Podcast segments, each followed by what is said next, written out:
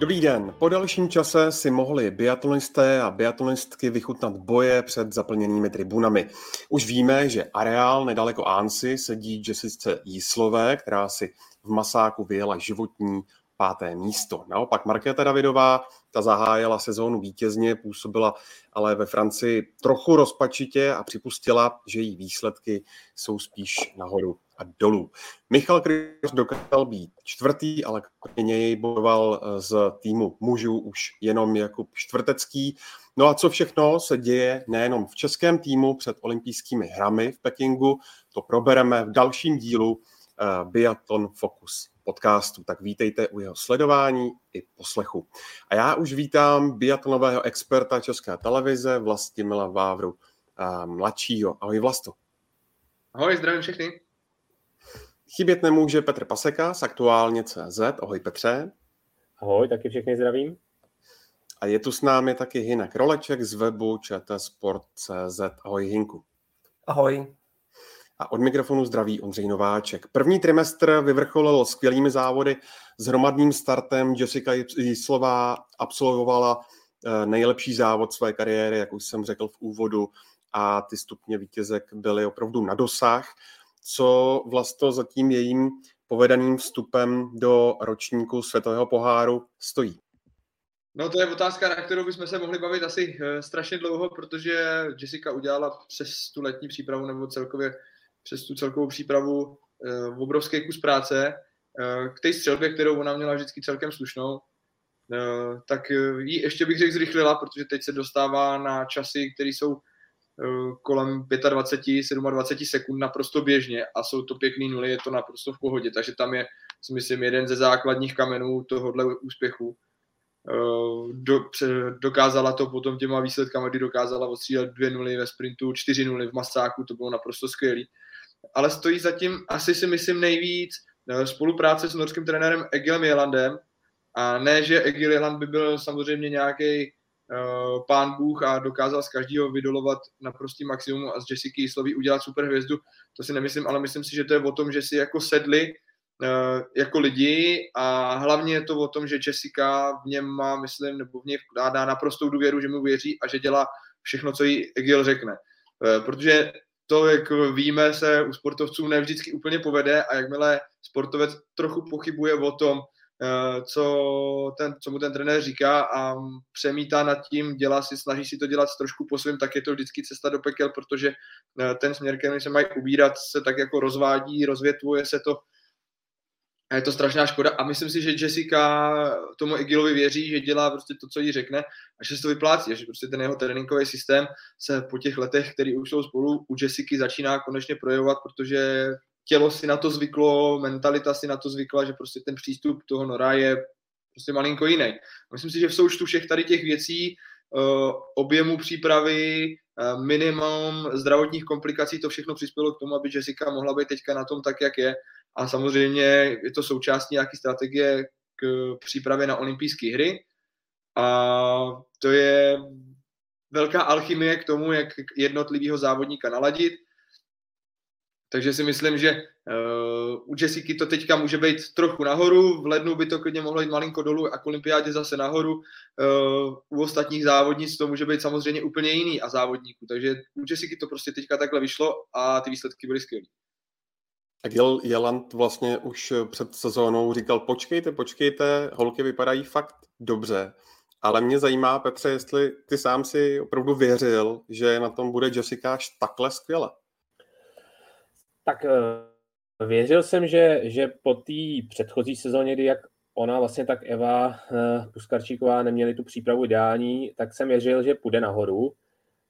Úplně jako bez žádných jako výmluv se přiznám, že, že jsem jako nečekal, že by mohla jako jezdit třeba o pódia, jo, což se, jsem se jako rád se vždycky v tomhle tom mílim ale jako v okamžiku, kdy ona z toho masáku odjížděla z čtvrtý střelby první, tak, tak jsem zase jako po dlouhý době skoro musel jako zamačkávat slzu jo, televize, takže to jako opravdu klobouk dolů. Je vidět přesně to, co řekl Vlasta, jo. vždycky tady řešíme, že ten biatlon to jsou, ty, to jsou spojený nádoby, jo, rychlejší střelba zmínil, to zase ale je prostě souvisí to s tím, že se fyzicky cítí líp, že si na té střelbě věří, to zase souvisí s tou hlavou, jo, s tím prostě všechno si to jako sedá a jako to, že to, co všechno ten výsledek, že ukazuje, že může teda tím pádem si, jako když si to sedne, jezdit až o pódium, je skvělý a je to skvělý i zase těm dalším holkám, jo? že ona třeba ukázala, že hele, tuhle tu cestu, co jsme zvolili, tak to funguje. Trvá to, jako nebylo to hned, ale když se to prostě jako všechno povede a sedí to, tak, tak se můžete prostě měřit s těma nejlepšíma, což je jako skvělý, že, že, že to není jenom na té markétě nebo prostě na Michalovi, ale že se prostě ukázalo, že když, ta, když to všechno jako zaklapne, ty, ty dílky, tak prostě můžeme tam prostě vystřelit zase další závodníky, takže nevěřil jsem, ale, ale je to fakt jako skvělá, skvělá zpráva z toho prvního trimestru. Navíc asi očividně sedly ty tratě v Le Grand Bornand, takže jo, sama to jako naznačovala, což vzhledem k tomu, že třeba profilově ty tratě údajně jsou docela podobné těm olympijským, tak uh, může jako naznačovat jako nějaký jako mírný optimismus. Na druhou stranu samozřejmě to není v tak vysoké nadmorské výšce a sníh bude jiný a, a, a tak dále, ale jako profilově třeba uh, by to mohlo být nadějné. U tom profilu jsem se musel trošku smát, když jsem v televizi slyšel Markétu Davidovou, která říkala, jo, ty tratě jsou takový tady jednoduchý na jedna jedna. Jak protože jako na lyžích jezdím a koukal jsem na televizi na ty hupíky, prostě sice jako 20 metrový, ale furt dokola jsem říkal, ty tady bych jel jedna jedna deset vteřin a musel bych sondat liže, jo. takže je to hustý, když to člověk zná, tak jako když vidí, jak prostě už na tom fakt ty, jak, jak na tom ta špička je, jo, to je fakt jako, to jsem se jako u televize tak jako trošku bavil, že jsem si říkal, hm, pro vás to je jedna jedna, ale chtěl bych vidět normální smrtelníky, jako jsem třeba já. No, takhle, to takhle nemůžeš brát, protože to je opravdu, jsou úplně lidi někde jinde a oni se tím živějí. Stejně jako ty máš svoji práci, tak oni by nedokázali dělat to, co děláš ty a, a naopak, takže jako tohle. Berme je prostě jako profesionální sportovce a když oni řeknou, že ty tratě nejsou těžký, no tak prostě pro nás budou těžký vždycky, že jo, pro mě a přestože jsem závodil, tak už to bude teďka taky těžký, protože tam jako budu funět jak starý pán a, a oni budou naprosto v pohodě. Tak když si Petře zmínil Markétu Davidovou, u ní se zastavme, ta vlastně v Estersundu na úvod světového poháru začala nejlépe, jak mohla, protože vyhrála na ten první eh, vytrvalostní závod, ale úplně na druhém konci pak zase byl sprint eh, v Grand Bornán, protože tam eh, z něj vlastně ani nepostoupila do stíhačky, byla nějaká 62. Tak jak vlastně vidíte úvod Eh, české jedničky, Hinku?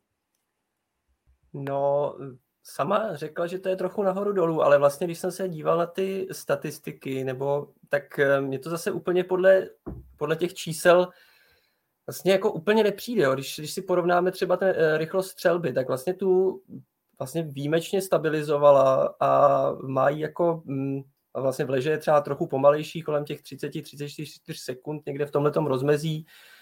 Vesto je kolem 30, ale fakt je to hrozně, hrozně vyrovnaný v těch závodech, takže tam jako žádný větší výkyvy nejsou.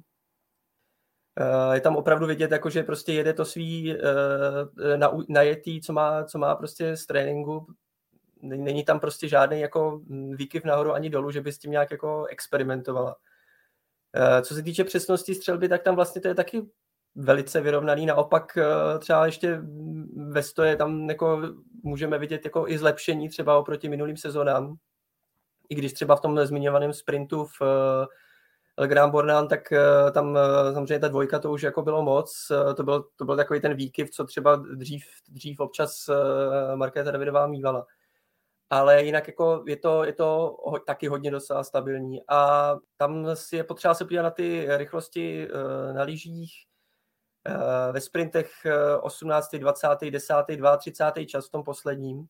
A co se týče ztrát na nejlepších, tak tam se to pohybuje od nějakých, eh, nevím tomu, 40 eh, sekund po hm, minutu 10.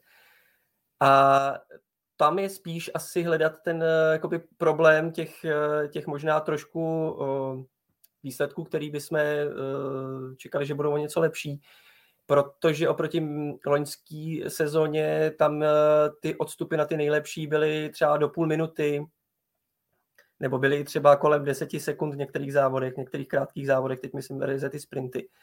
Takže tady vlastně je ještě nějaká určitá rezerva, která, která samozřejmě může být načasováním formy, takže v lednu na olympiádě to může vypadat úplně jinak. Ale chápu, že vlastně ten pocit z toho, toho nahoru dolů je vlastně s, s, asi hlavně z té trati, jo? že vlastně jakoby řekl bych, že to s tím jako koresponduje s tím, že vlastně ten, ta výkonnost eh, prostě není ještě tak jakoby, je, je prostě vzdálenější od těch nejlepších, jako od uh, Elvíry Bergové třeba prostě daleko víc, než třeba to bylo loni. A myslím si, že ten jeden uh, skažený závod, uh, ta, ten jeden sprint, uh, tak to naopak jako bych neviděl jako tragédii, ale možná jako um, jako naopak dobře, že se to stalo teď, uh, že prostě to může být jako zdravá motivace uh, pro furt, furt lepší, než se to stane teď, než, než potom třeba těsně v nějaký jako generace před olympiádou nebo na tož pak na olympiádě. Takže vnímám to spíš jako vlastně pozitivní moment v tomhle smyslu. No a mm, myslím si, že je jako výborný vědět, že má tu střelbu stabilní, že na tom se dá jako stavět, dá se to ještě mírně třeba zlepšit a věřím, že uh, to cílení té formy, že vlastně potom eh, vygraduje a že i ty časy na těch lyžích se potom budou blížit těm nejlepším ještě výrazněji, než je to teď.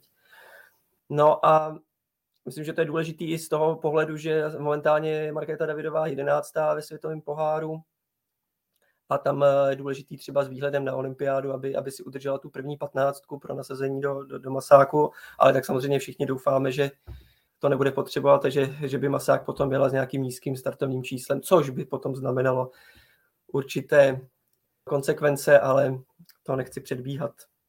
Já jestli můžu dodat, já jako myslím, že Hinek to shrnul jako správně, jenom mně prostě přijde, že daleko větší výkyvy jsou jakoby v úzovkách v té jako její, její náladě, jo? že ona sam někdy říká, hele, pocitově to bylo jako nic moc a e, jako přitom ten čas je třeba v pohodě, někdy výsledek je prostě osmá, je nespokojená, takže samozřejmě spíše to o tom, aby jako ona se naladila, jako všichni už víme, že ona jako může prostě vyhrát jakýkoliv závod de facto, je to prostě, je, je, je to světová špička, ale přijde mi, že občas je, je mentálně není třeba zrovna ten den nastavená, nebo prostě něco, něco tam nějak jako nesedí, třeba je naštvaná sama na sebe za něco, nějaký detail, za nějakou jednu ránu mimo, nebo prostě na lyžích. I byť je čas rychlej, tak se třeba necítí jako že jako vnitřně mně přijde, že ještě trošku, že ještě není úplně v tom, v tom úplně jako vyro, vy, vyladěným úplně módu, kde všechno jako šlape jako na drátkách, že pořád se hledá úplně takový to optimum, ale jako sama asi ví, že když ho jako trefí, tak, tak prostě může porazit opravdu jako kohokoliv. Vlasto, dodáš ještě něco? Já jsem z toho měl takový pocit z Markety, že prostě si možná myslela, že to tak jako půjde s nás a ono to zase tak úplně s nás jako nejde všechno. Ne, tak to možná pocit měla, ale ono hlavně teďka ten začátek sezóny je strašně specifický. My se tady o tom můžeme můžem to rozebírat, můžeme o tom spekulovat, proč to je tohle, proč je tohle, proč výkyvy nálady, proč výkyvy na běžkách, eh, proč stabilizace střelby, ale všechno to je směřované k olympiádě. To je úplně základní kámen, teďka základní jako taková, řekl bych, eh, linie, které se musíme držet a Eh, tím, že to někam směřuje, tak teďka jsme daleko jako ještě pod vrcholem, teďka jako jsme někde úplně jako pořád v přípravě a ona i mentálně, i fyzicky půjde nahoru, půjde nahoru v lednu, v únoru by to mělo vrcholit, takže opravdu teďka to může být tak na houpačce, ona z toho může mít smíšený pocity a to je naprosto správně, protože eh, by bylo blbý, kdyby teďka prostě jí se jezdilo dobře, střílo se jí dobře, protože pak je jasný, že to v životě nemůže tahle forma psychická, fyzická vydržet až do té olympiády. Takže teďka je přesně jako dobře, že ona se cítí jako takhle nahoru a dolů a je to v podstatě, jak bych to, jak bych to teďka mi to úplně jako vypadlo, takový to trefný slovo, No prostě jasně nám to napovídá, že, že jdeme dobrým směrem, nebo že marketa jde dobrým směrem a že by to mohlo být jako lepší potom v tom lednu. Ten leden už bude takový jako silnější ukazatel. Teďka nám to zatím jako nic neřekne. A samozřejmě ta první vlaštovka vítězství super, pro český biatlon perfektní, ale bylo by blbý, kdyby teďka jako marketa, na rovinu by bylo blbý, kdyby teďka všechno vyhrávala. To by bylo špatně prostě. Ještě mě, Petře, zajímá Eva Puskarčíková, protože ta v úvodu sezóny ve Švédsku začala taky mm, dobře. Eh, v tom úvodním sprintu byla jedenáctá, ale Eh, potom začala na lyžích ztrácet víc a víc a ve Francii už se taky nedostala do stíhečky, tak co si myslíš? A taky vlastně, jak Jelan zmiňoval uh, před sezónou, že Eva vypadá dobře, tak kdybys měl ten její zhruba měsíc v té elitní sérii popsat, tak co bys řekl? Tak Eva vypadá dobře, to jako bez debat. A co se týče jejich výsledků, já bych to tak černě neviděl. Jako přeci jenom zase ta vlaštovka, o který tady, kterou zmiňujeme třeba u Markety, je to vítězství, u Evy to bylo 11. místo, tak už jenom to, že tohodle je schopná, je nějaký ukazatel. Když to třeba porovnáme s minulou sezonou, tak pokud jsem to prolítl eh, správně, tak jako její nejlepší výsledek v závodě individuálním, jako kde, když pominem štafety, bylo 22. místo. Takže to už je zase obrovský jako progres. Samozřejmě zatím největší rezerva je v běžecké části. Jako vlastně ta nová aplikace IBU tu, tu, to běžecké srovnání ukazuje teďka nově v jako hodnotou ztráta na kilometr na nejlepšího. Tak uh, když si to vemem, tak teďka to podle těch statistik IBU ukazuje, že ona ztratí na, tu, na ty nejrychlejší přes 12 vteřin na jeden kilometr. Jo? Takže to je jako opravdu hodně. Zase za, za, zároveň ten začátek sezony je fakt poznamenaný tím, že Elvíra je odskočená. Jo? Jako v okamžiku, kdy Elvíra vyhrává o půl minuty na těch lyžích, tak se to celá ta statistika hodně jako deformuje. Ale já si myslím, na mě to působí jako, že i, i, i třeba s ohledem na ten Estersund, že prostě v té Evě to je, jako ta příprava se povedla samozřejmě, Ivona, jak říkala třeba, jo, musím se do toho dostat, musím se rozávodit, musím to tělo jakoby nastartovat v úvozovkách. A, a opakuju to, co tady už jsme zmínili xkrát, tahle ta sezona je specifická sama o sobě. Prostě jako v okamžiku, jestli ona bude 24. nebo 61. ve světovém poháru, je de facto jedno. V okamžiku, kdy ona na olympiádě bude prostě jednou v desítce nebo v patnáctce, tak ta sezona prostě bude jako úspěšná, když to řekne. A já věřím tomu, i s ohledem na Jessiku, i s ohledem na to, že ta příprava nebyla bez nějakých velikých závažných problémů. Že ona to už prostě už je i zkušená a dobrá střelkyně na to musí stavit, ale myslím si, že ta běžecká forma prostě tomu únoru půjde nahoru. Takže já, si, já, já z toho mám jako pocit jako vlastně docela dobrý. Jasně, musí, musí se zlepšit ta běžecká forma, ale myslím si, že ukázala tou laštovkou, že jo, jo, jako já ještě jako nepatřím do starého železa, já můžu taky jako zajet. Jo? Tak jenom jako je to pocitový, jo, samozřejmě už nejsem uvnitř toho týmu, ale, ale mám pocit, že ten tým jako ženský, že, že si to všechno přesně, jak jsme zmiňovali u Jessiky, že si to jako sedá, že ta parta je dobrá, že si to jako jako, že, vyho, že, si, jako, že to tam všechno jako docela funguje dobře a já věřím tomu, že ta olympiáda bude, bude od Evy zase úplně někde jinde, než, jak, než kde je teď. Tak eh, jestli eh, k tomuhle nic nemáte, posuneme se dál k chlapům nebo klukům, chcete-li. Začneme u Michala Krčmáře, ten ve stíhačce v Estersundu byl vlastně těsně pod stupni vítězů, čtvrtý ale eh, ve Francii eh, se do toho masáku těsně o nějaké tři body nedostal. A kdybys měl říci vlasto, co by Michalovi teď eh, mohlo nejvíc pomoci v putování nahoru tou výsledkovou listinou a na čem musí nejvíc zamakat, tak co by to bylo? No, Michal si musí hlavně odpočinout teďka, Michal, nebo odpočinout od toho závodění. Teďka je čeká přes ty Vánoce, znova to říkám, stěžení část přípravy před těma závěrečnýma třeba kolama světového poháru.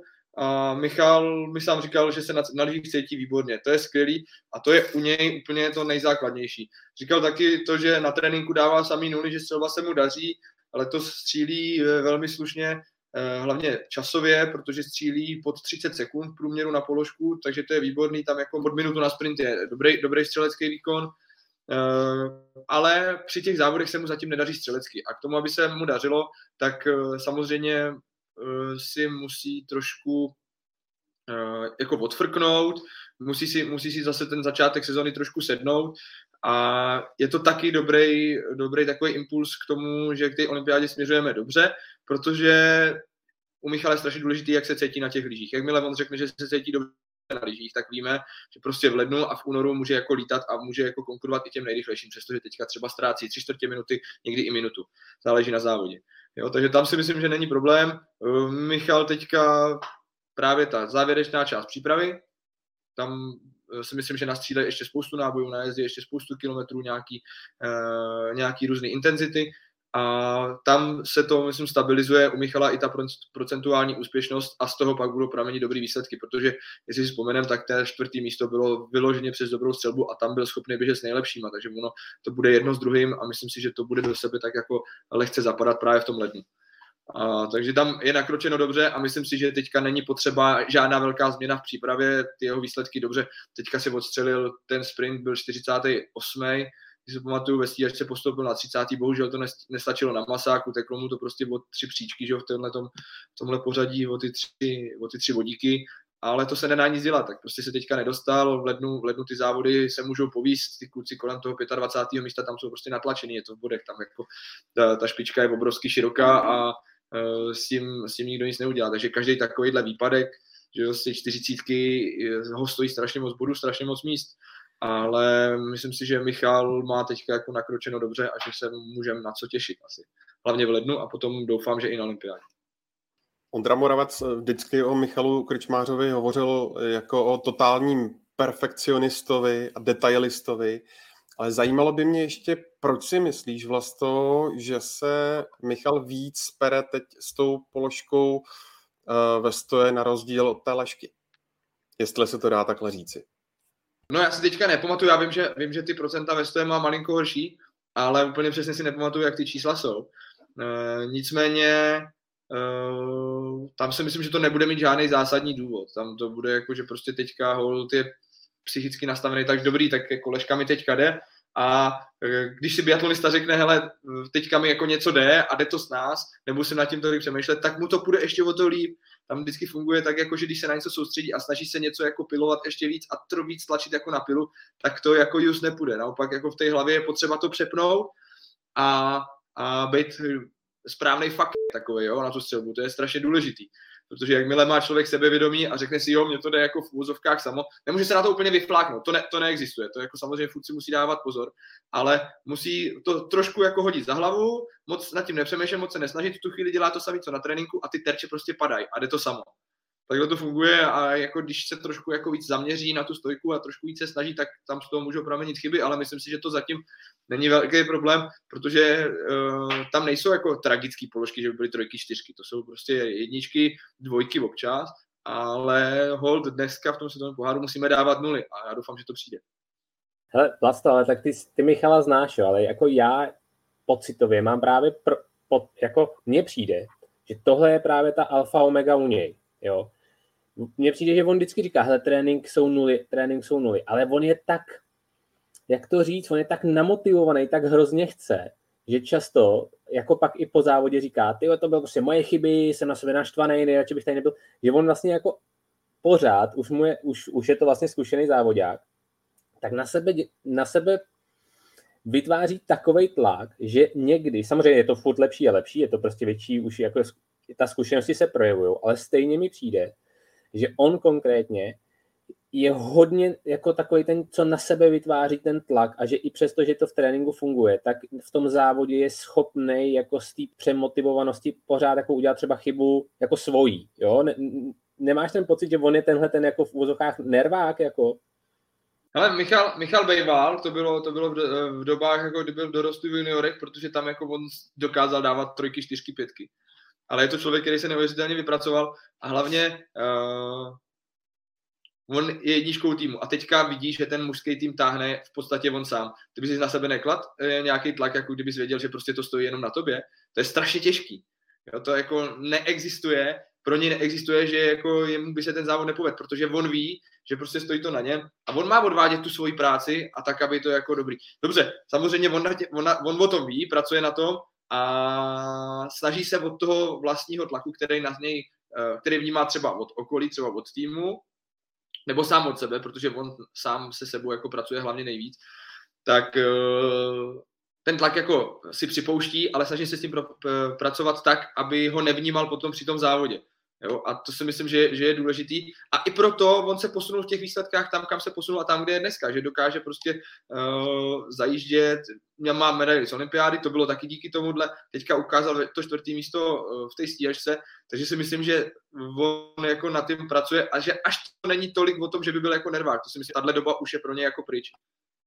Petře, naváž prosím uh, dalšími českými biatlonisty, kolegy Michala Krčmáře. Eh, vlastně bodovat, jak už jsem říkal v úvodu, dokázal jenom eh, Kuba Čtvrtecký, ten tedy eh, v jednom tom závodě tu pětku, jak říkal Vlasta, vyrobil. Jinak ostatní Češi tak nějak zůstali za očekáváním, ať už střelecky či běžecky. U koho jsou podle tebe ty rezervy největší a kdo by, kdo má potenciál, že by mohl jít nahoru. No, no navážu na vlastu, jako jak on řekl, ten Michal, je to prostě celý na něm a bohužel ta, ta mezera minimálně jako výsledková za ním je prostě obří. Eh, já když jsem zmínil dneska tu statistiku, eh, jak ji uvádí IBU, jak teďka eviduje jako výkony na lyžích, tak eh, přes ty ztráty na kilách, tak co bych jako vypích, co mi přijde, že je fajn, na co, by, co bychom si jako měli na to koukat jako s optimismem, jsou běžecké výkony vlastně Kar- Karlíka, protože on v podstatě je schopný běžet uh, s Michalem jako remízu, jo? což je super. Samozřejmě Kuba Čtvrtecký na lyžích taky relativně jako mm, s Michalem dá se říct srovnatelný výkony. V podstatě, když to řeknu teda tou, tou hodnotou, kterou vadí IBU, tak Michal Krčmář ztrátu 4,3 na kilák, Mikuláš Karlík 4,7, Kuba Čtvrtecký 5,6. Tam si myslím, že i v těch, eh, že, že samozřejmě i když v těch závodech se pak s někým potkají, tak oni jsou běžecky tak, tak na tom dobře, že jsou schopní jako uvyset fakt ty, ty nejlepší skoro až, jo, když to řeknu. A kdo má největší potenciál růst? Já pořád věřím, že prostě Kuba Čtvrtecký až se najde, tak jako, že v něm je velký potenciál. Přijde mi, že letos to zatím je o té fyzičce, že na té střelnici se pere spíš s tím vlastně, že nějakým způsobem bojuje se dostat do, tý, do toho klidu, než že by tam byly asi technické chyby, ale do toho nechci moc zabrušovat, nej, to by věděl víc Vlasta. Přijde mi, že to je opravdu, jak se zase bavíme o těch spojených nádobách, takže i on, co tak jako tvrdil, takže prostě na ty střelby třeba třetí, čtvrtou položku přijíždí už prostě dost vyšťavený, dost rozklepaný a prostě je to spíš o tom, o tom fyzickým, jako o té fyzické stránce věci. No a pak uh, myslím si, že hlavní ten, ten faktor, který zatím uh, ty naše chlapy sráží, je ta střelba. Jo. Já, já jsem si tady vypsal procenta úspěšnosti ve stoje. Jo. Na, stojka naší, naší vlastně té nejlepší čtveřice. Jo. Tak Václavík 57%. Karlík 67%, Čtvrtecký 67% a, a Michal Krčmář 78%. Jo, tak to, je, to, to jsou opravdu hodnoty, které je to samozřejmě první trimestr, zase to opakujeme, ta sezona se rozjíždí, vrchol je jasný, ale, ale jako to jsou hodně, hodně nízký procenta, tam prostě ani kdyby jako ta forma na lyžích byla sebe lepší, tak s tím se prostě do tý, do, na ty body vlastně moc jako jezdit nedá. Takže Mm, to je jenom jako, abychom si to vyjádřili čísly, jinak si myslím, že to nemá cenu nějak dál rozbírat, protože znova bychom se dostali do toho, že to není jenom, že střelba není jenom střelba, střelba souvisí s fyzickou formou, střelba souvisí s hlavou, střelba souvisí s tím, jak se vypořádáš s tlakem, něco se v tobě, že jo, mísí, když to nejde, chceš třeba něco měnit místo toho, aby se soustředil na ty základy, takže to jsou jako spojené nádoby, ale řešit čísel je to o tomhle zlepšit střelbu a dál pracovat a ono to snad přijde. No.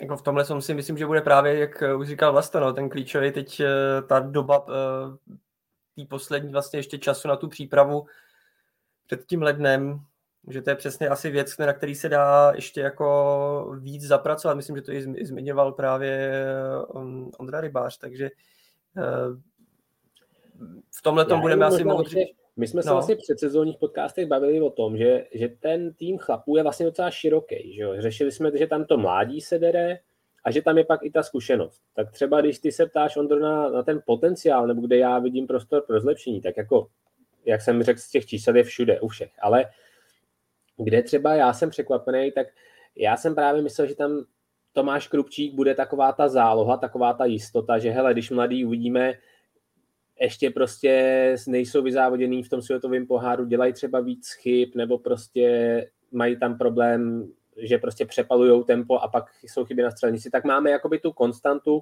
v něm, že prostě tak, tak si ho vytáhneme, on je prostě zkušený závodník a tam zatím letos ty výkony nejsou úplně takový, že by mohl jako do toho Ačka někoho třeba jako vyměnit, jo. A jsou tam další, Tomáš Mikiska, že ten měl zase problém s tím kolenem, je tam Žemla, zase dobrý střelec, ale na lyžích se ukazuje, že ta mezera je velká. I, jinými slovy, je tam větší mezera za touhle čtyřkou, než jsem čekal. Jo? Čekali jsme, že tam ty chlapy budou rotovat, bude tam velká konkurence. Čekali jsme, že, ten, že ta mezera za tím Michalem nebude tak veliká, takže já doufám, že tohle se nějakým způsobem srovná, protože na to, že kolik tam těch mladíků, těch men, kolik jsme jmenovali, jako že hele, ty vypadají jako, že je fakt dobrý, tak zatím to není přetavený v té zimě mezi těma dospělými v tom svěťáku, to zatím jako se nereflektuje ty jejich dobrý výsledky třeba v těch juniorských kategoriích nebo v těch letních závodech. Takže tam si myslím, že ten potenciál je jako fakt velký, když se ptáš na tohle a, a já doufám, že tam někdo jako zase začne vystřelovat a že se to nějakým způsobem trošku rozšíří a třeba i ten eh, Michal nebude tak jako sám na ty body. No.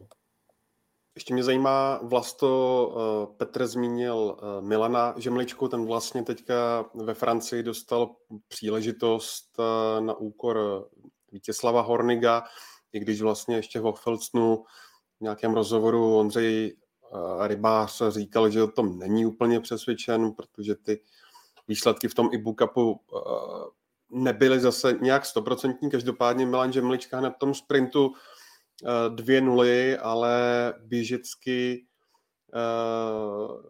žádná velká sláva, tak kdyby se Petře mohl ještě prosím tě zhodnotit vlastně tu výměnu, která byla podobná jako u, u ženského týmu, protože tam zase došlo k výměně, eh, kdy Tereza Dinklárková eh, se vrátila do toho druholigového Ibu Cupu a, a Tereza Voborníková ze štafety vlastně plavmo eh, se přesunula i do těch jednotlivých závodů. Tak jako kdy jindy, kdy jindy, že jo, ten tým vyzkoušet než v tom prvním trimestru a vlastně je zpátky, tak mu to pak, když, jestli slyšel otázku, můžu vrátit to slovo, ale jenom ještě zase já do toho eh, řeknu jenom to číslo, jo, vlastně Legrand Bonan eh, ve sprintu Milan Žemlička přes čistou střelbu 2,5 minuty ztráta, jo. To je jako, to je prostě ranec, jo, takže já si myslím, že je to dobře, že dostal šanci, myslím si, že je na místě, že, že je Rybis vlastně jako protočí, že je vyzkouší, každý má evidentně něco, někdo je lepší střelec, někdo, má, někdo je zase prostě uh, lepší na lyžích, takže hledá se to, kdy jindy je vyzkoušet než na začátku, ale samozřejmě to ukazuje nějaký jejich eh, potenciál směrem k té olympiádě a jak s tím pak trenér naloží, samozřejmě je na něm uvidíme. Já nevím, Vlasto, jestli ty chceš k tomu ještě něco dodat, jestli jsi vůbec slyšel otázku. Mně to vypadlo, ale viděl, slyšel jsem část a podle těch okruhů, co, co jsem dostal, uh, tak opravdu kluci, jak se tam vystřídal Vítě Hornik eh, s Milan Žemličkou, to jsou kluci, kteří oba rychle střílejí, dobře střílejí, ale zatím běžecky jako v žádném případě nemají na světový pohár. To, je jako, to si musíme jako říct. Ostatní kluci, Adam Václavík, Kuba Čtvrtecký ty, mm, a Mikuláš Karlík ty na světový pohár běžecky rozhodně mají, protože ty jezdí všichni jako do minuty ztráty, tam je to naprosto super. Eh, podle ty statistiky, jak Petr zmiňoval, tak jsou všichni jako v suverénně jako v zeleném, tam je to úplně v pohodě.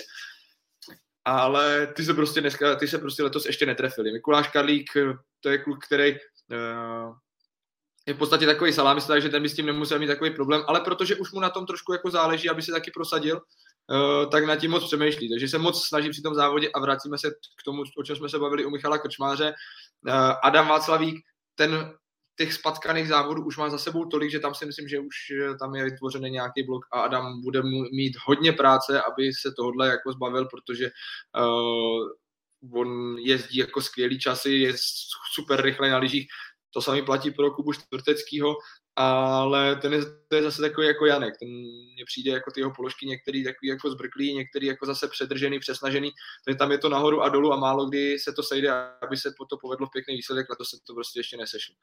No a to doplnění s tím Křupasem, eh, bohužel Křupas opravdu letos je na tom mě až záhodu, jak je na tom jako špatně, protože eh, takovýhle výsledky FIBU Cupu já si u něj nepamatuju, vždycky jsem ho měl fakt jako na hraně, eh, spíš jako, že patřil na ten světový pohár místo, místo Kuku, jo, takže Adama Václavíka, takže tam je, tam, že mi to velkou záhadou.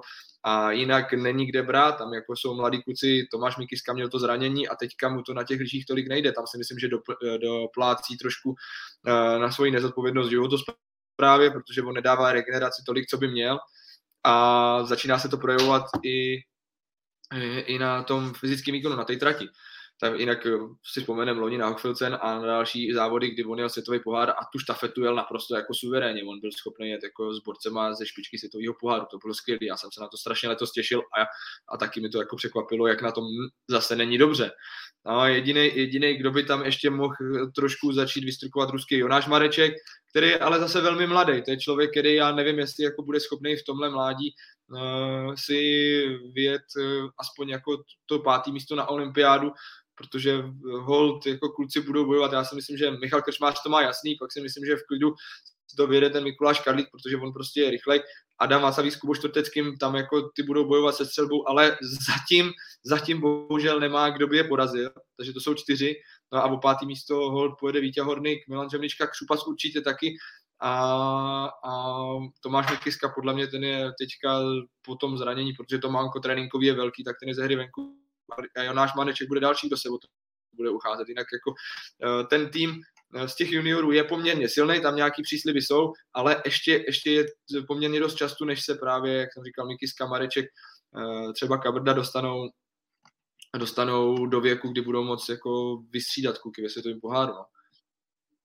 Tady je krásně vidět, jako, eh, jak v tom eh, mužském týmu je prostě mm, těch men spousty a jak eh, my jsme si před sezonou říkali, že by to vlastně mělo být takový jako motivující pro ty lidi, že by jako ta konkurence vysoká, že by ty výkony kvůli tomu jako mohly být nadějný.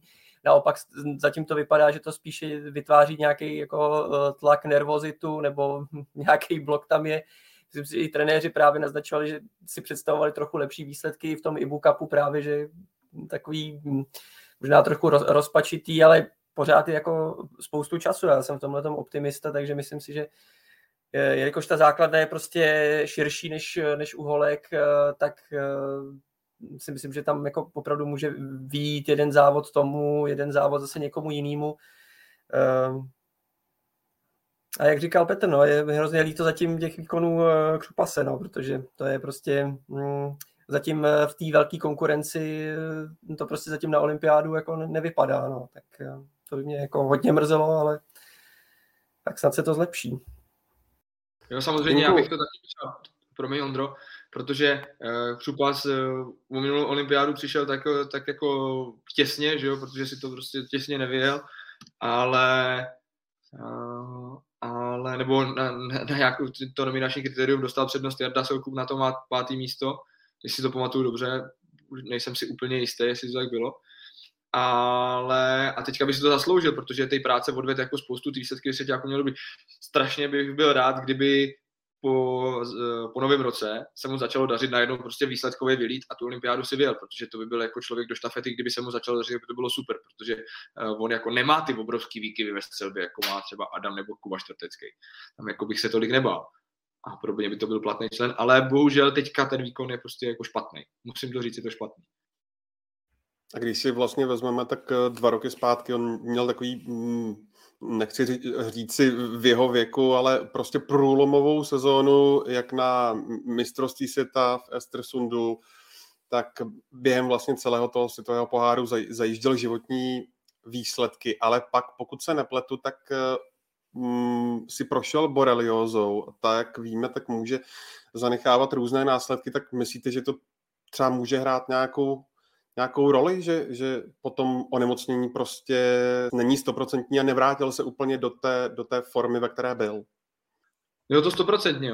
A, a není to jenom fyzický, že to tělo prostě se zatím třeba nevypořádalo, protože to tréninkový manko je velký, ten výpadek je prostě obrovský a když člověk jako na měsíc, na dva, na tři vypadne prostě z toho procesu, který je naplánovaný na celý rok, protože jako ty jednotlivý tréninkový uh, soustředění na sebe navazují a tady trénujeme něco a na základě toho můžeme stavět dál a musíme a teď z něčeho vypadne a prostě část přípravy mu úplně chybí celý jako jeden blok a teď mu to bude chybět do té sezóny, tak uh, ten výpadek je obrovský. A navíc do toho ještě vstupuje uh, ta psychická pohoda, kdy on říká, ty já mám jako uh, výpadek, teď jako jestli mě ta sezóna půjde nebo nepůjde, teď si vím, že jedeš ten nižší pohár, kde se ti vůbec nedaří a jak ten člověk musí být jako nalomený v tuhle chvíli. Jo. Já mu to jako vůbec nezávidím a fakt bych si přál, aby mu jako nějaký ty závody vyšly, protože uh, by mu to pomohlo a myslím si, že jakmile by se trošku jako dostal zase zpátky a dokázal si, jo, dobrý, zase mi to jde, není to zase tak špatný, jak jsem čekal, tak uh, to půjde nahoru jako potom mnohem líp. No a ještě k té psychice, že jo, uvědomíme si, kdy to přišlo, že jo.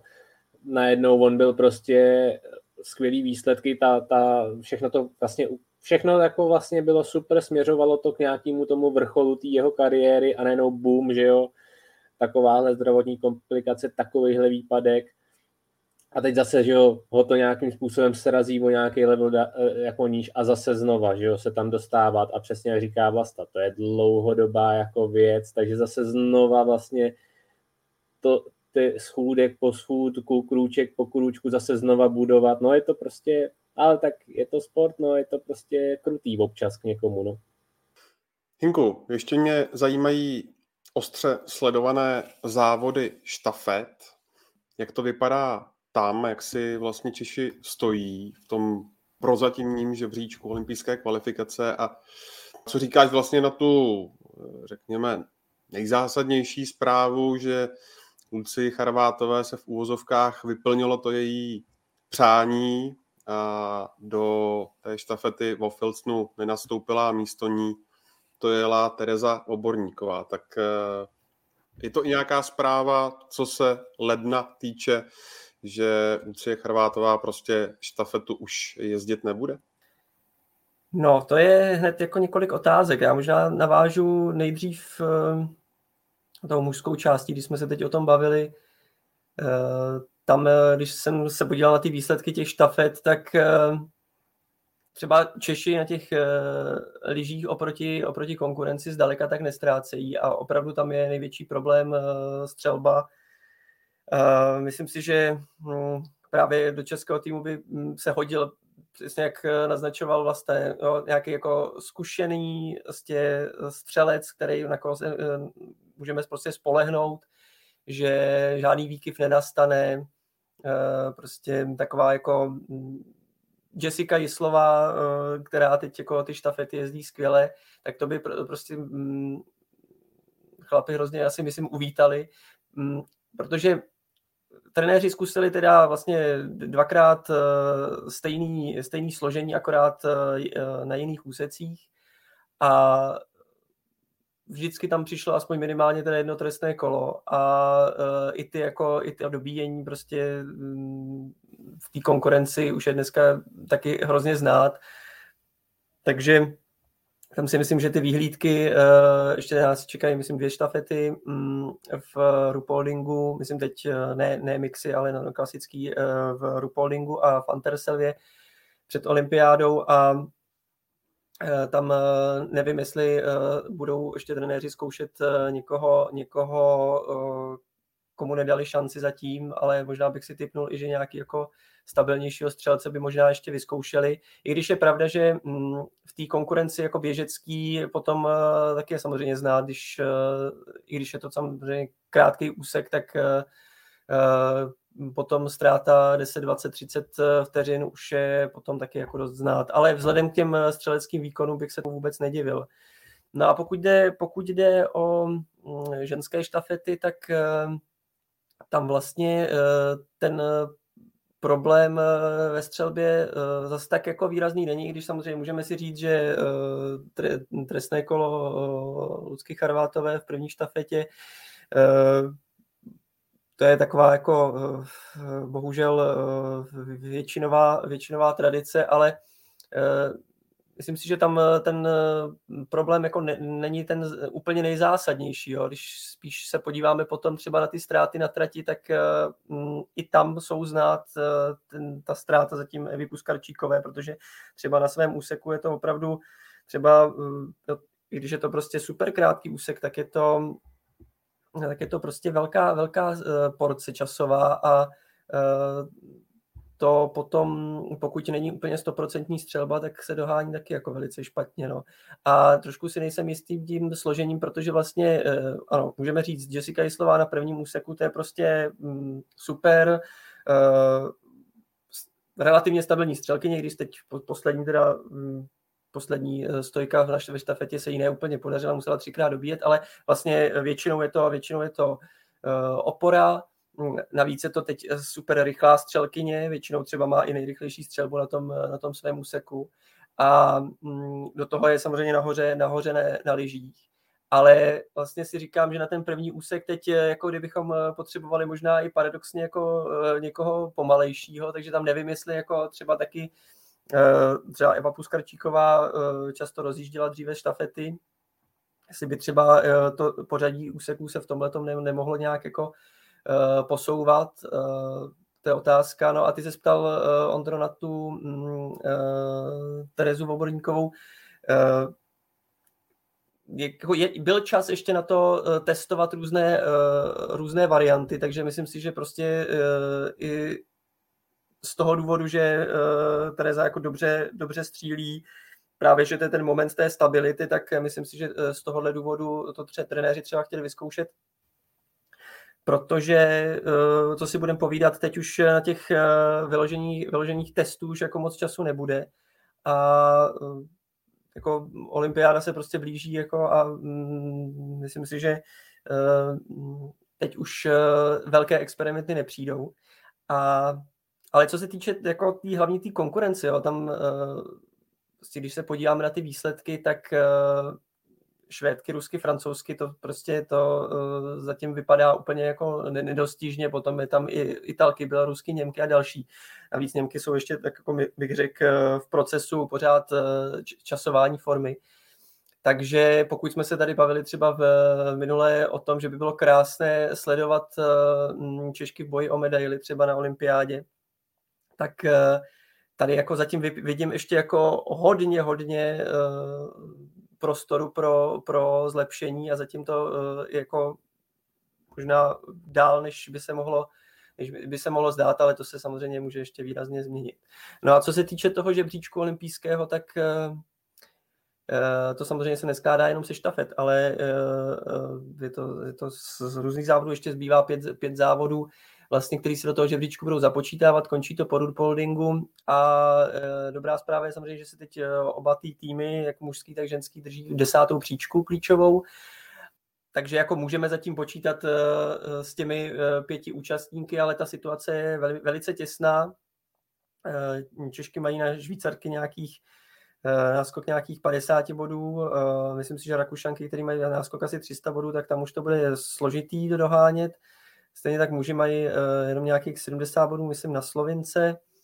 Náskok. Uh, klíčový, klíčový budou, myslím si, že z toho pohledu uh, smíšený štafety, jak dvojic, tak klasický v Oberhofu, protože tam myslím, že máme zatím zatím v vozovkách nahraný nízký body a tady je potřeba prostě udělat nějaký jako pronikavý výsledek v obou, v obou těch závodech, což se ne úplně v posledních letech dařilo. Takže eh, tam eh, to otázka, no, zvlášť když eh, uvážím, že samozřejmě forma těch ostatních týmů jako mm, bude taky stoupající, tak bude to ještě, bude to ještě hodně zajímavý tohleto. No.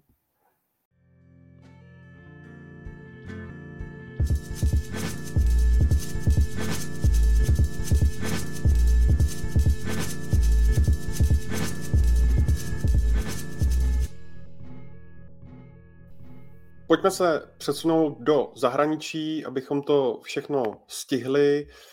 První věc, a to jsou francouzi, protože ty na domácí půdě za hřmotné podpory publika vítězili. Emilien Jacquelin se vyšvihl dokonce do čela průběžného pořadí světového poháru a to před svého týmového parťáka Kentána Fiona Maeta, ale Norům těm zatím mm, přece jenom něco chybí.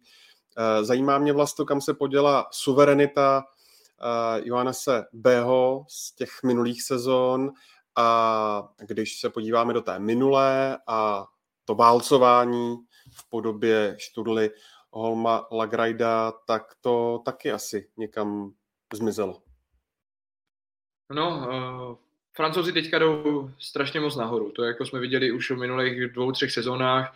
Eh, kdy od té doby, co skončil Furka, tak jsme si říkali, co bude po něm a oni najednou prostě byli čtyři, pět jich je prostě v top 20, to je úplně jako eh, tým, který se zvednul strašně moc, tam generační obměna se povedla skvěle. Na to navazuje to, že eh, Johannes B. už jako nebude tak strašně suverénní, protože tyhle kluci se na něj strašně dotáhli. Emilian Jacquard je prostě závodník světového formátu a ten jednou bude jako olympijský vítěz, několika násobný mistr světa, už teďka několika násobný mistr světa, že jo. Takže to, jako jsou, to jsou kluci, kteří jako opravdu mu zdatně konkurují. Eh, ta jeho forma není teďka taková, hlavně si myslím kvůli té přípravě na olympiádu, protože on taky to mají nasměřovaný tak, aby jako teďka nevyhrával, aby vyhrával potom na olympiádě, případně konec ledna a ten únor, že jo? protože ta jeho forma může být jako i delší než měsíc, to víme, že on jako dokáže výborně závodit úplně skvěle, jako klidně měsíc, dva. Eh, takže si myslím, že v lednu už jako na tom bude úplně jinak, než byl teďka v prosinci. Tam si myslím, že je základní jako důvod, proč Johannes Tingnes B teďka tak není strašně dobrý. Eh, byl jsem překvapený trošku, že mu nešla střelba, protože jako byl schopný tam dát dvojky, trojky, to u něj jako, eh, samozřejmě bylo vždycky, ale ne v takové míře. Teďka tenhle, tenhle začátek sezóny eh, to je víc, než to bývalo, ale přičítám to trošku tomu, že on se na těch lyžích necítí tak dobře a že mu to nejde tak samo, jako to bylo dřív. Takže to jako furt jsme u těch spojených nádob, s tím souvisí i ta mentální, mentální pohoda. Když se kouknu na, na študlu Legrajda, tak ten loni to byla opravdu jako velký překvapení sezóny celý, kdy on naskočil do světového poháru, okamžitě jako začal vyhrávat a zdatně konkurovat Johannesi Bem. Eh, když se koukneme na tu jeho střelbu, tak je malinko, malinko horší, než byla loni ale furt jako jedna z nejlepších vůbec ve světovém poháru. On takhle prostě bude, to je pan střelec a vždycky bude. On to má v sobě nastavený, má to dáno a když se kouknete na to, jak on střílí, tak ty jeho polohy jsou naprosto stabilní. Tam není jediný problém, prostě tam eh, on by mohl z fleku dělat sportovního střelce a taky by měl prostě BL z velkých akcí. Tam jako, je prostě člověk, který to má v sobě. Ale on nikdy neměl uh, excelentní běh. Loni, když si, když si vzpomenete, tak ty závody, které on vyhrával, tak to bylo hlavně díky střelbě a občas ty kontaktní, když se dokázal s někým držet, protože on nikdy nikoho nezválcoval na lyžích to prostě Študla jako nedokázal a on nikdy takový nebude. To je člověk, který na to uh, máme zprávy z Norska, že, nebo z norského týmu, že on uh, takový ty funkční vyšetření a ty funkční parametry on nemá zdaleka tak dobrý, jako mají ostatní Norové, jako má Christiansen, jako má Tarebe, jako má Johannes Tingnes B, ten má z nich úplně ty parametry nejvyšší nebo nejlepší. Takže opravdu to je člověk, který loni měl z hvězdnou sezonu a myslím si, že už to nikdy nezopakuje. Prostě on jako střelbách skvělá, samozřejmě v biatlonu to dělá spoustu, ale ty jeho výsledky musí podpořit jako skvělý běh, který on jako Uh, myslím si, že až tak excelentní není. Takže asi tak k tomu jako ta Francie versus, versus Norsko. Jinak bych neřekl, že Norsku něco, něco schází. Teď vím si, že oni zatím vyhráli obě štafety, myslím si, že budou vyhrávat ty štafety dál.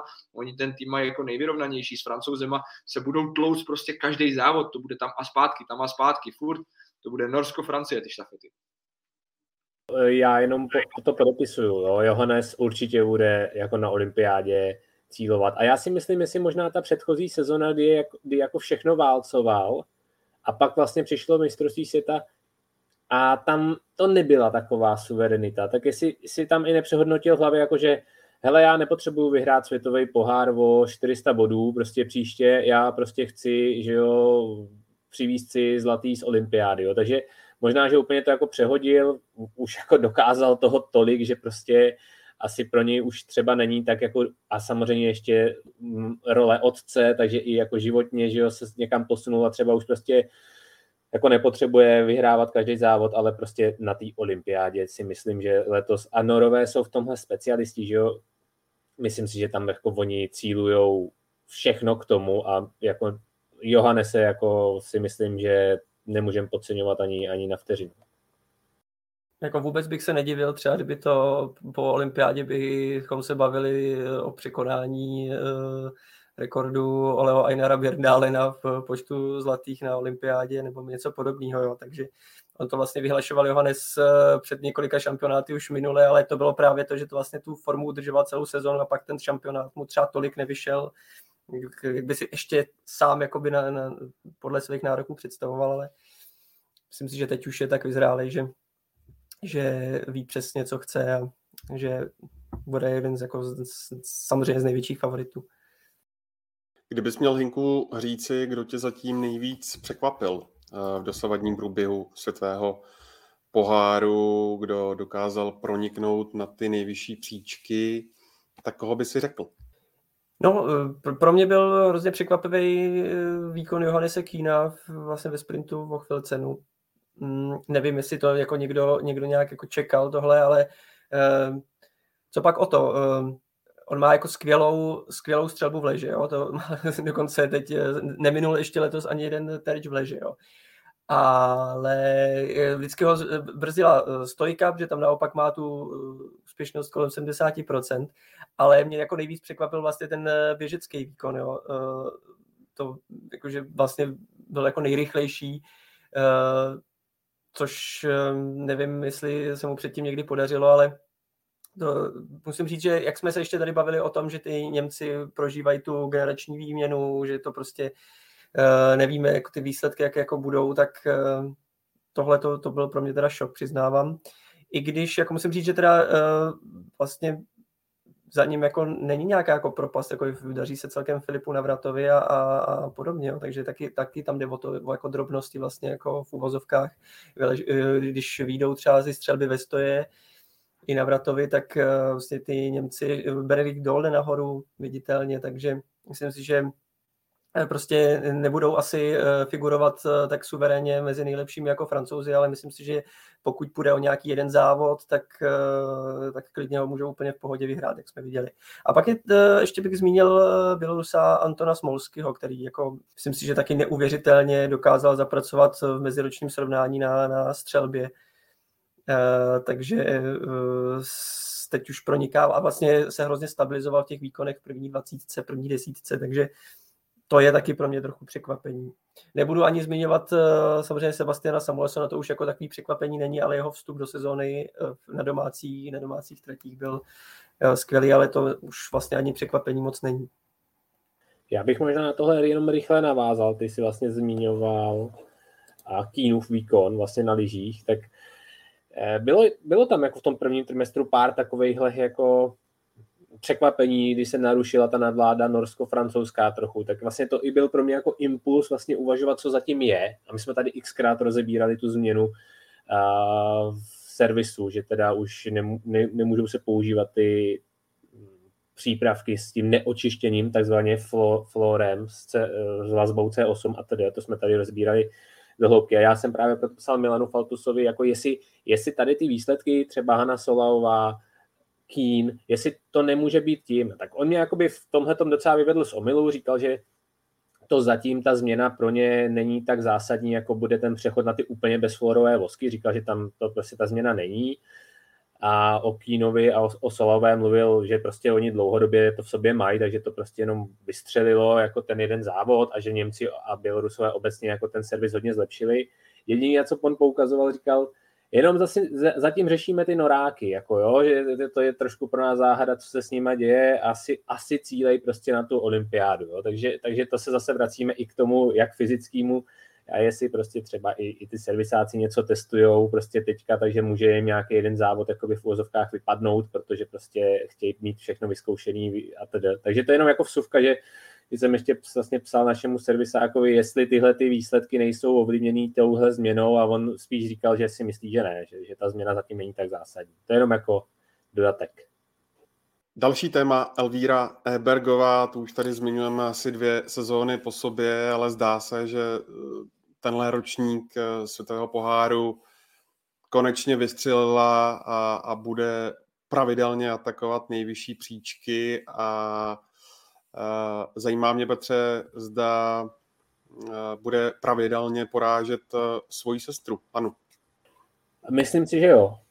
Myslím si, že jo, jako ty její výkony jsou úžasný. Je teda otázka, znovu se vrátíme k tomu, co už jsme tady zmiňovali, co zmiňoval třeba Vlasta u Markety, že vlastně by nebylo dobře, kdyby teďka všechno vyhrávala, že nikdo to nemůže vydržet celou sezonu. A přesně na tohle já jsem v tom prvním trimestru myslel, jo, když ona tam prostě jako v úzovkách nadělí vždycky každý závod půl minutu někomu dalšímu, tak přesně jsem si říkal, tohle nejde jako udržet celou sezonu. Ty, ty, ty její soupeřky, zmiňujeme Norky, kromě Marte Ozbové tam třeba od Tyril, která byla loni suverénní, ty výkony zatím nejsou dobrý a určitě budou dobrý, budou skvělí. Takže jako pro Elvíru udržet takovejhle vysoký level bude hodně náročný. Uvidíme, jak se jí to podaří. Jinak jsem přemýšlel, co zatím je. Mně přijde trošku, že zesílila. Přijde mi trošku ten, že ještě oproti těch před, té předchozí sezóně, že je ještě víc silovější na těch lidích, že opravdu ten projev je silový a zároveň si myslím, že ona má tu povahu buldočí, že ona vždycky dojede do toho cíle opravdu jako stoprocentně vyždímaná, jo? Že, že dokáže to prostě to dostat ze sebe, dokáže jako trpět, jako když to řeknu. To jsou takový dva faktory jenom. A když se stalo obecně, jestli bude porážet Segru, myslím si, že jo, myslím si, že ona je ta budoucnost jako ženského biatlonu, myslím si, že ona bude dlouhý roky jako jezdit ten špic. No já bych jenom k tomu řekl, že musíme si hlavně uvědomit, že Elvíře je 22 a 22 a 22 to je jako strašně mladý věk. Já si myslím, že v tuhle chvíli to je ještě věk juniorský. Uh, vlastně ona bude 23, takže ona je rok po juniorkách, po juniorské kategorii. A to je uh, přechod, vemte si, kolik se tohle, nebo kolika sportovcům se povedlo jako přejít takovýmhle způsobem jako uh, z juniorů do dospělácké kategorie. Johannes B., Martin Furkát, Dominik Vandertinger a na další já si jako nespomenu, protože v ostatním to trvalo jako strašně dlouho, ještě Ole Einar Bendalen samozřejmě předtím, ale to už jsou doby, kdy, které já si ani nepamatuju.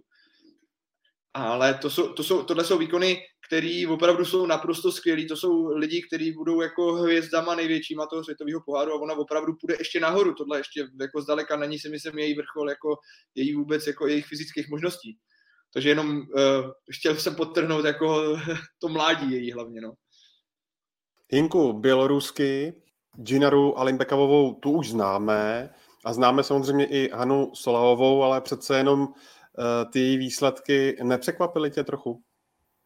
No, tak uh, když se dotknu té Hany Solahové, tak uh, musím říct, že u ní už byl samozřejmě velký průlom, nebo takové velké překvapení, když eh, na minulém mistrovství světa v pokluce dokázala být eh, bronzová ve sprintu, takže tam už jako byl takový ten výrazný vykřičník. Eh, ale osobně jsem nečekal, že vlastně když se zase podívám na ty procentuální třeba výsledky, ona obrovsky se stabilizovala se v té střelbě, jo, že tam ten skok je jako markantní a ona byla vždycky jako výborná běžkyně, takže takže vlastně na, na lyžích neubrala a výrazně se zlepšila při střelbě, což bylo krásně vidět v tom sprintu, eh, který vyhrála, že vlastně jak co do rychlosti střelby, přesnosti střelby a rychlosti na lyžích byla takřka, takřka nejlepší ze všech, takže to byl takřka ideální závod. Takže mm, ukázal, že prostě už to dokáže jako skloubit všechny tyhle ty věci a potom eh, jako je těžko, těžko k poražení. Eh, těžko říct, co všechno za tím, za tím stojí. Možná dobrá práce a asi, asi to bude jeden z hlavních eh, faktorů Olega Ryženko, vlastně běloruského trenéra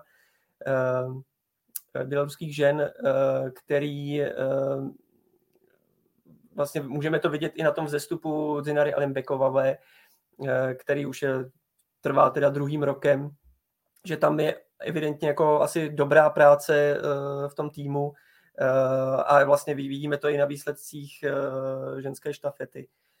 Eh, otázka je, jestli třeba i ta právě změna v osobním životě u Hany Solahové třeba v tom nemůže hrát nějakou roli. Letos se vdala za, za cyklistu běloruského Stanislava Boškova, takže třeba i jako nějak jako prostě mm, vnitřní, vnitřní vyladění jako musím říct, že uh, běloruský tým eh, je zatím na tom skvěle. Otázka je načasování.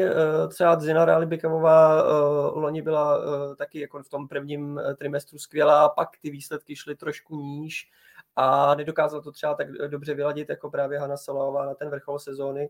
Takže tady jsem na to zvědavý, na to zvědavý ale myslím si, že třeba už jenom běloruská uh, štafeta může hodně zlobit v Pekingu. já jsem chtěl jenom jako poznámku jako bývalýho běžce na lyžích, že uh, když jsme teda zmiňovali vlastně Elvíru a teďka se bavíme o Běloruskách, tak tam je jako hodně, jiný, hodně jiná ta technika uh, toho běhu jako takového. A na ty Bělorusky se prostě strašně skvěle kouká. Jo. Oni jezdí jak, jak z učebnice. Už si pamatuju Dariu, jak jsme vždycky říkali, takový ten hezký skluzný styl. A to je prostě přesně jak Hanna Salová, tak Zinara. Jo. Ta, ta Elvíra je taková prostě silová, není to tak jako na pohled. No samozřejmě to je jedno. To prostě jako ideální technika v úvozovkách jako nezaručí nějakou nějaký dobrý výsledek, každý si najde tu svoji, jo, každý má něco, ale zrovna tady ty dvě jména, který Hinku ty si zmiňoval, tak já jako bývalý lyžař, tak to je jako okula hodící, opravdu taková ta skluzná technika, není tam žádný pohyb navíc, žádný jaký stranový výkyvy, lámání se dopředu. Takže to je jenom jako, že nevím, jestli to lze z toho vyčíst, že ten systém u nich je tak jako dobrý a umějí to ono každý tu, tu teorii zná, ale oni to tam samozřejmě umějí teda převíst eh, i do, do praxe i tuhle tu část toho výkonu. Blížíme se do finále dnešního dílu. Poslední dvě otázky, Vlasto ta první. Eh, když se podíváme na Doroteru eh, Výredovou, tak ta z kraje sezóny nic moc, ale teďka už začala jít nahoru. Naopak Tedel Egofová ta odjela z Anci vlastně předčasně, nenastoupila ani do stíhačky na tož do masáku, tak jak velké divy se dají měsíc před olympiádou ještě dělat v přípravě? Tak e, měsíc před olympiádou asi žádný divy už neuděláte, jo? ale za ten měsíc se může stát spoustu věcí, že to jsou věci, které jako jste dělali celou sezónu, ta příprava nějak probíhala, nějak to máte naplánovaný, opravdu to furt souvisí s tou strategií směřování formy k olympijským hrám a Eh, my opravdu můžeme vidět obrovský vzestupy, můžeme vidět i nějaký pády, ale předpokládám, že za ten měsíc se toho stane spoustu, ale není to tím, že by najednou Tyril teďka odjela domů a začala strašně dřít a ono to na olympiádě bude dobrý. Ne, to vůbec. To prostě je tak, že ten eh, systém tréninkové přípravy doteď byl nějaký, ale teďka se to trošku jako někde zadrhlo a je potřeba udělat nějakou jako lehkou změnu, nějaký jiný impuls, někde si spíš jako eh, lehce, lehčej spotrénovat, trošku si vyladit jako tu psychickou pohodu a pak se vrátíme zase do toho právě gradování formy směrem k olympiádě. Takže já si myslím, že uh, ani Dora Vejderová, ta teďka se rozjíždí, takže tam jako je vidět, že to jako stoupá postupně. Uh, Tyry Legofová ta odjela, takže tam jsem zvědavý, co přijde po novém roce, ale opravdu si myslím, že eh, nedojde k žádnému zásadním změnám jako v přípravě nebo tréninku nebo v nějakým závodním nasazení, ale můžeme se těšit na jako ještě velký vzestupy té formy nebo na nějaký velký změny. To jo.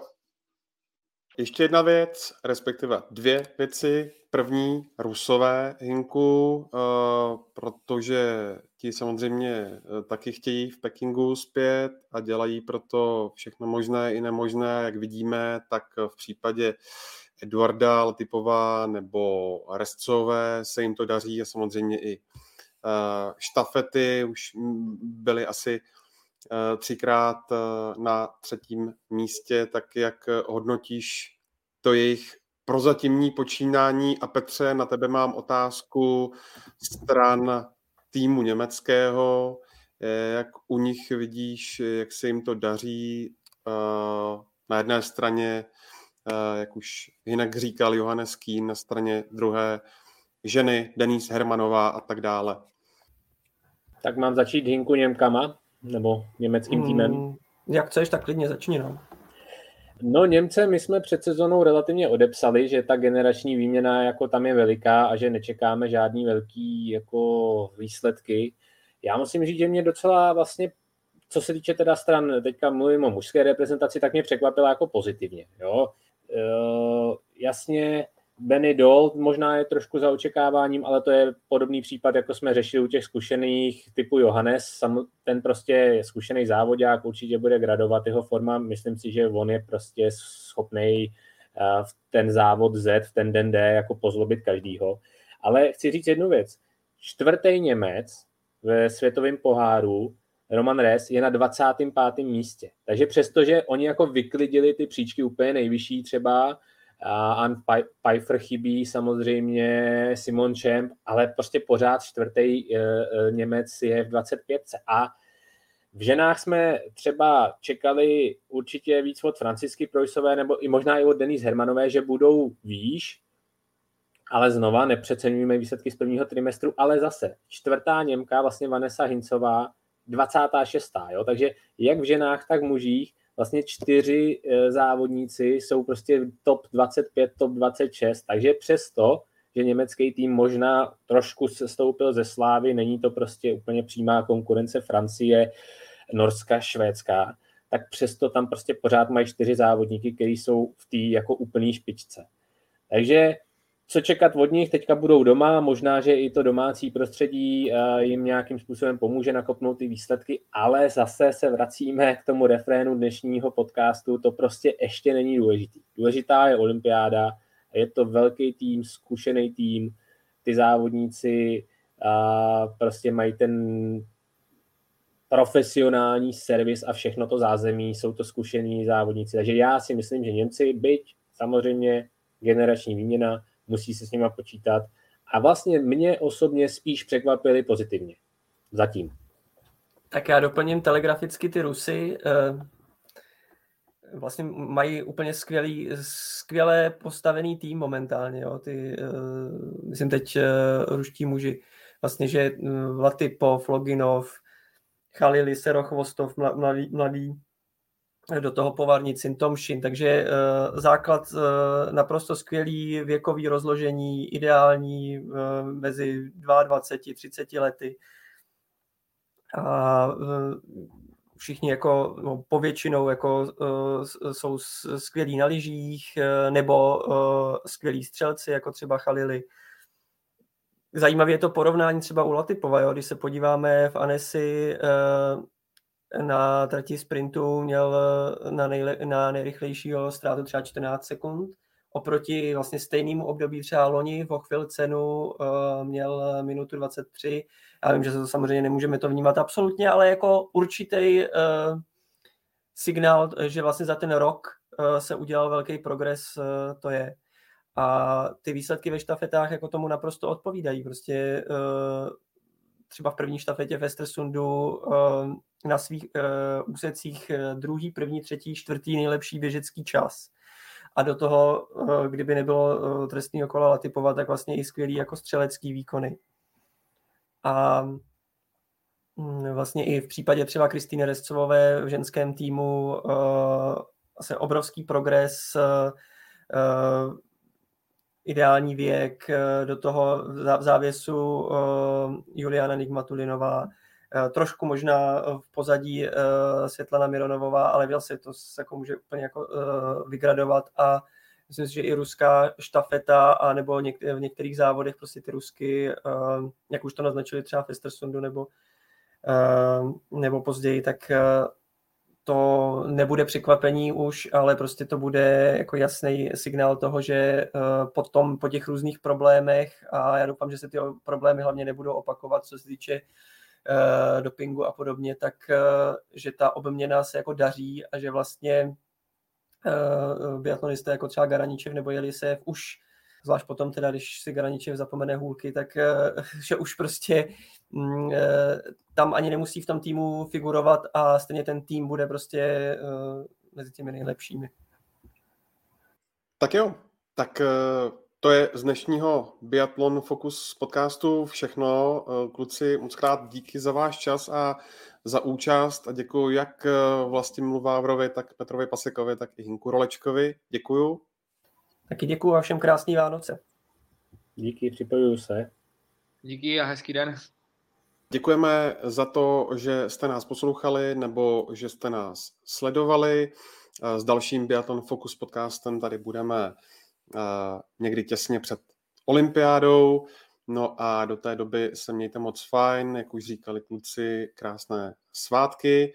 A nezapomeňte, že vysílání ze světového poháru eh, v biatlonu pokračuje na ČT Sport hned na Tři krále, protože to už eh, bude čtvrtý podnik eh, této sezóny v Oberhofu, pak následuje Rupolding, Anterselva a pak už olympiáda. Mějte se krásně a hezký vstup do nového roku.